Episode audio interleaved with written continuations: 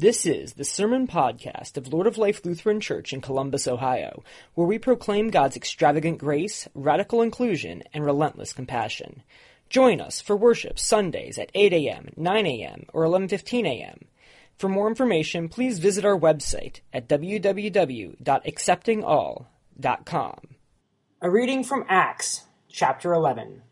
Now the apostles and the believers who were in Judea heard that the Gentiles had also accepted the word of God. So when Peter went up to Jerusalem, the circumcised believers criticized him, saying, Why did you go to uncircumcised men and eat with them?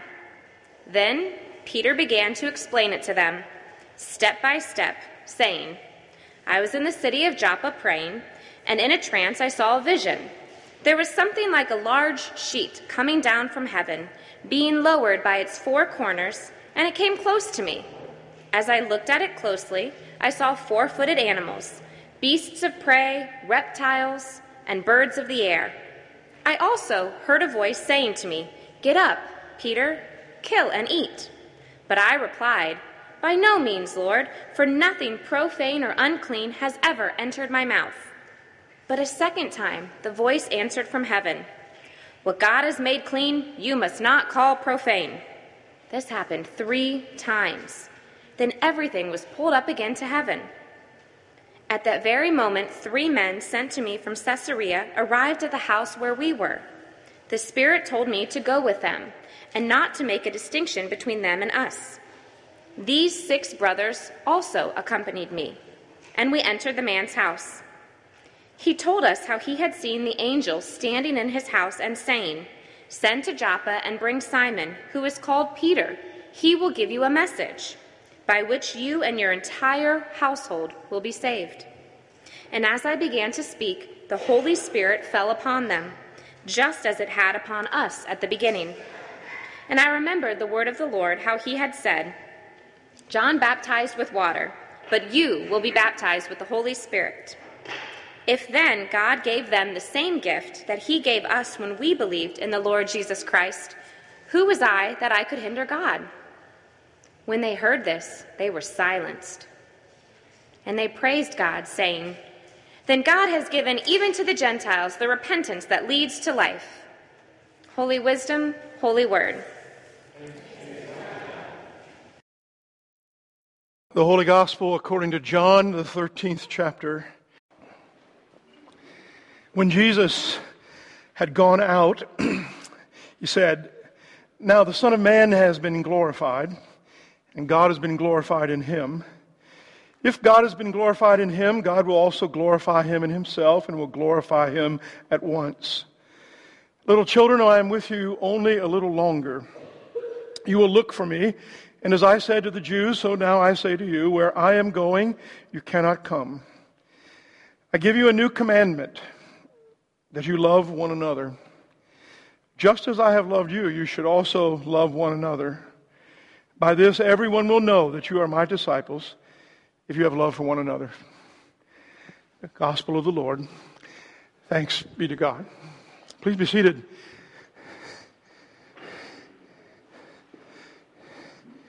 Grace Choir, you are awesome today. Cross Current, you are awesome today. Thanks for putting that all together with such joy.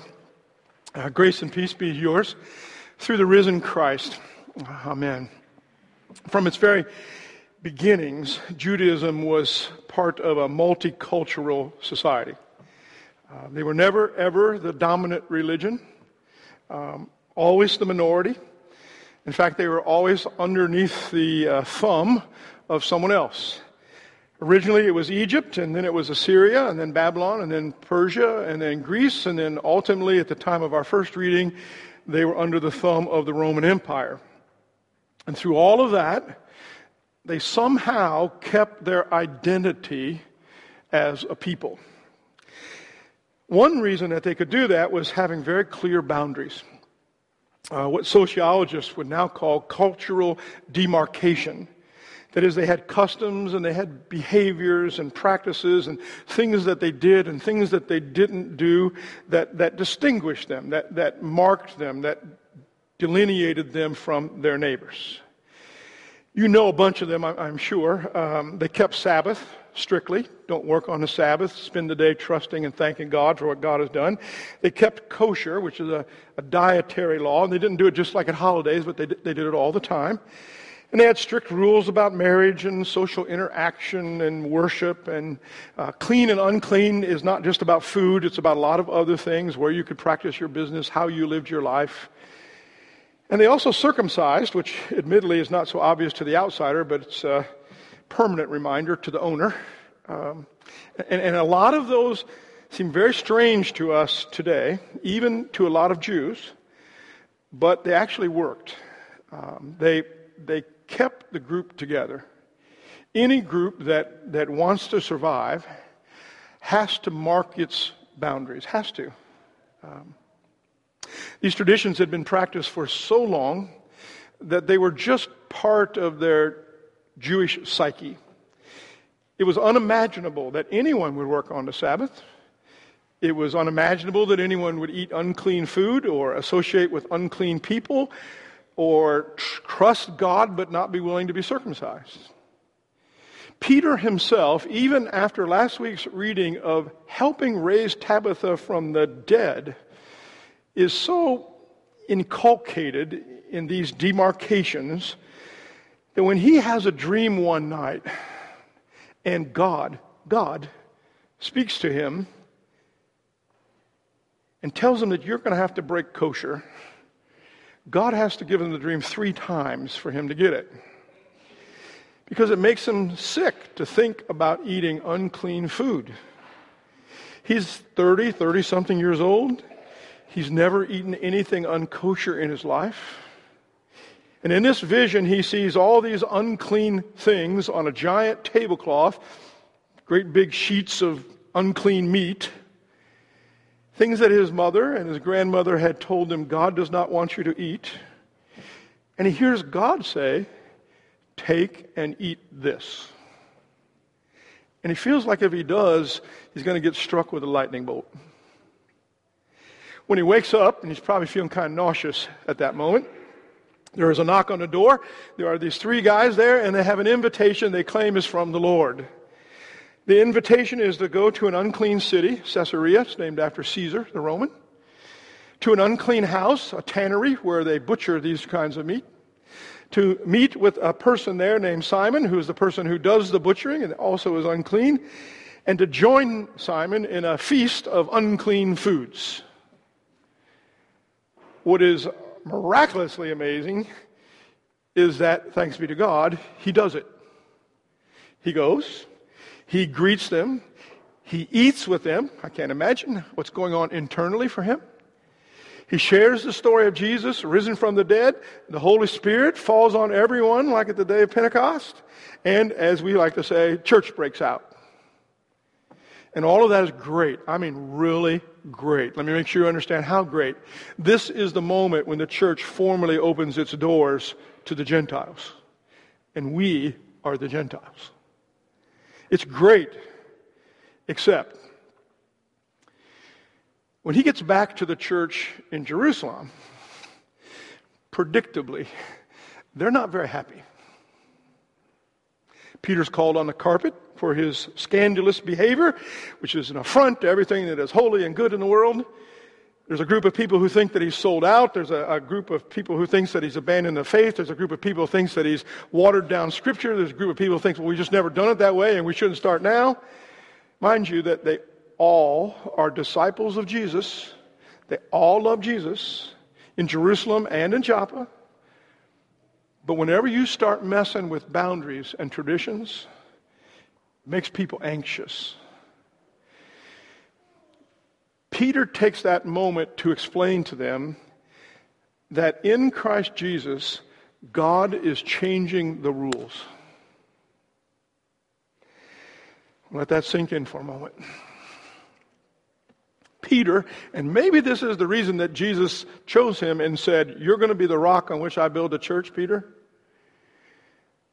Peter explains to the church in Jerusalem that in Jesus Christ, God is changing all the rules.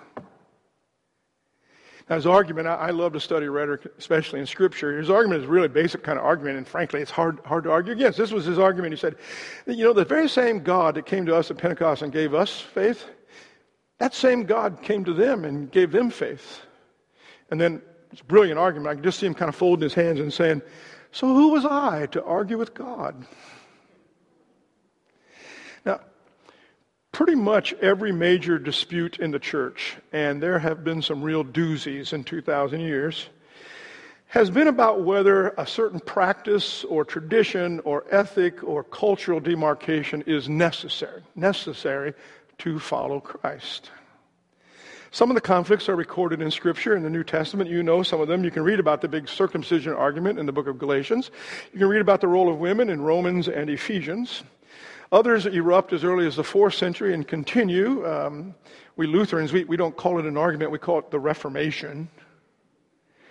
Some of the things got resolved. They got resolved at major church gatherings where uh, followers from all over the world gathered together, not just for a few hours, but for years to talk and pray and decide things that they thought would be important. They were called councils. That's where we got creeds. That's where we got the Nicene Creed and the Apostolic Creed. It is at a council where we got Scripture. The question was uh, other than the Torah, the first five books that we know of the Old Testament, what else can or should be read in a public gathering of Christians? And they created a collection of books called the canon, we now know as the Bible. At one point in the United States, nearly every major denomination split over the question of slavery. Now, you, you probably have some examples of your own because it never ends. Um, think about your family of origin, uh, or if you went to church as a child, think about what that community was like, and then ask yourself this say, well, what would have put me in that community, and what would have put me outside that community? That, by the way, is one of the things that I love about a high school youth group called One Body because there's no in or out in one body. Drinking, smoking, going to the movies were a big deal in some traditions. It seems so hilarious now, but I remember big battles about whether our youth group, which back then was called the Luther League, uh, wow, uh, whether we could play euchre at the church. We could play it at home, but you couldn't play it at the church. Anybody over 40 has seen a significant change in the role of women in the church? So here's a hypothesis for you to chew on. Here's an assertion I'm making today. In all of those disputes, and you pick whichever one you want, whenever we've broken down another barrier, drinking, dancing, divorce, interracial, same gender marriage, whenever we've broken down another barrier, we have become more Christian rather than less.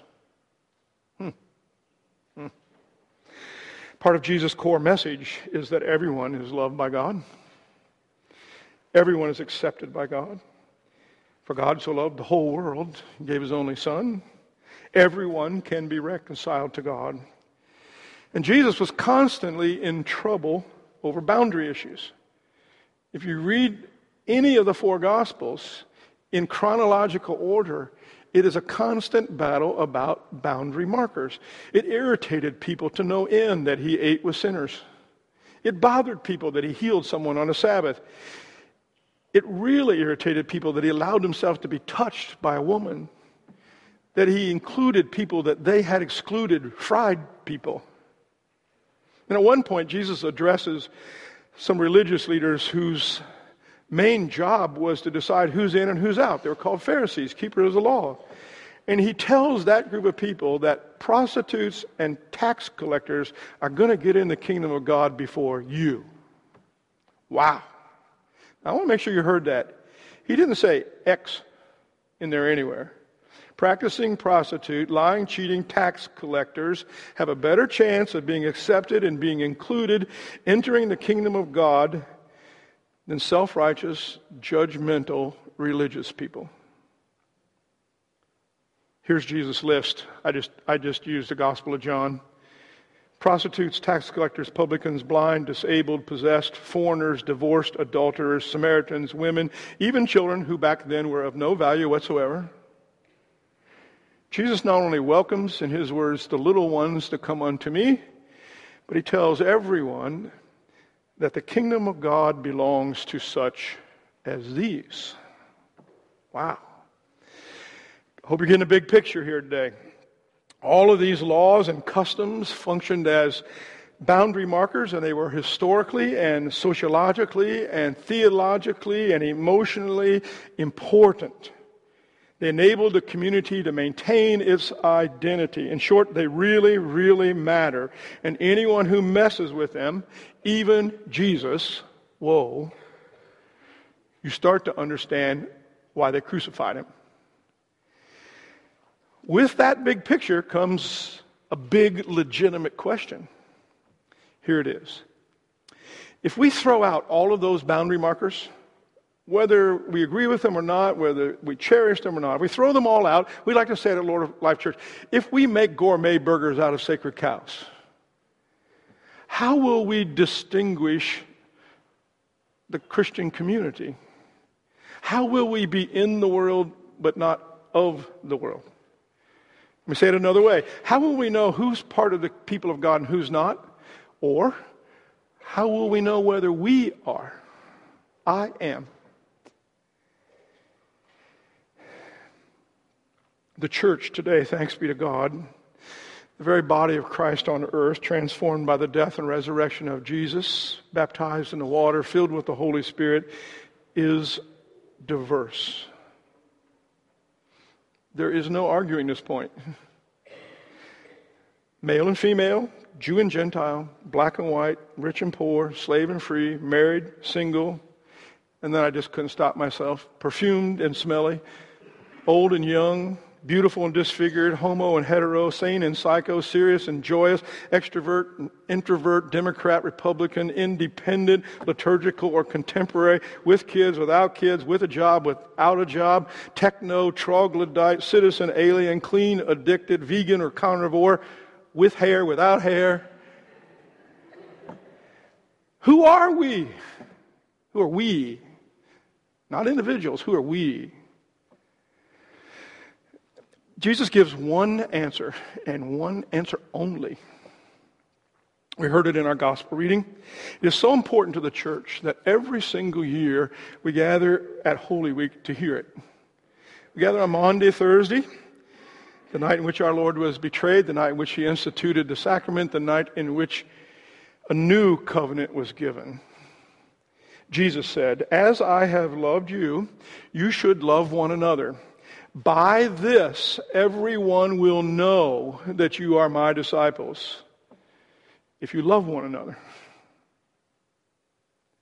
That's it. That's the distinguishing feature. And that is the point that Peter got that day in Caesarea.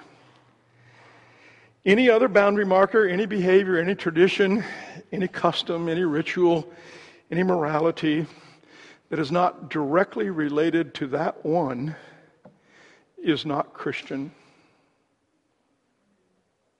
By this, says Jesus, everyone will know that you are my disciples if you love one another. Hallelujah. Christ is risen. Christ is risen indeed. Hallelujah.